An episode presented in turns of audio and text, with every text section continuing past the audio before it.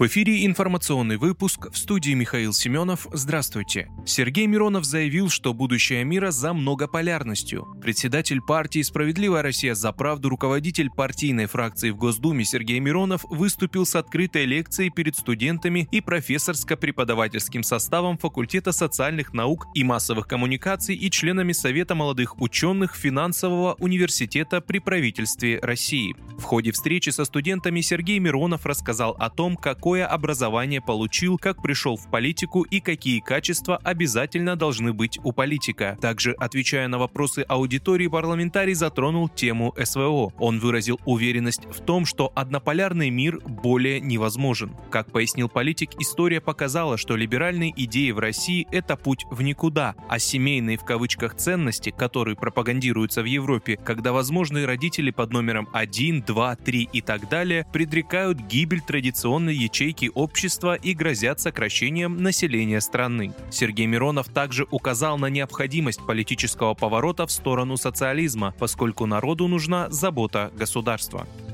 При падении обломков на дом в Белгороде повреждены несущие стены. В результате падения обломков ракеты ВСУ на жилой дом в Белгороде повреждения получили несущие стены. Как сообщили в экстренных службах, повреждения стен и плит перекрытия зафиксированы на техническом этаже. Обломки украинской ракеты упали на 16-этажный дом на улице Губкина. Не разорвавшаяся часть снаряда упала на спортивную площадку лицея. Мэр Белгорода Антон Иванов в своем телеграм-канале заявил, что на месте развернут оперштаб. Жителей дома будут расселять в гостиницу.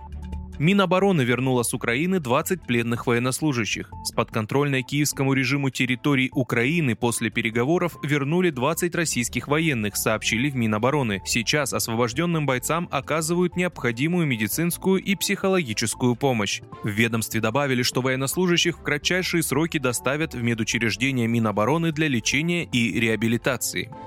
На крупнейшем нефтеперерабатывающем заводе Европы произошел сбой. На крупнейшем в Европе нефтеперерабатывающем заводе Shell Pernis в Голландии произошел сбой, пишет Bloomberg. Остановка НПЗ может усилить возникший из-за забастовок дефицит нефтепродуктов на европейском рынке, заявляют аналитики. Региональная служба безопасности сообщила, что 12 октября компрессор установки каталитического крекинга номер 2 перестал работать из-за отключения электроэнергии. Установка используется для производства нефтепродуктов продуктов, в частности бензина. После инцидента завод в городе Пернис начал сжигать на факелах большое количество газа. Из-за этого властям поступило около 200 жалоб от граждан, сообщил местный регулирующий орган по охране окружающей среды.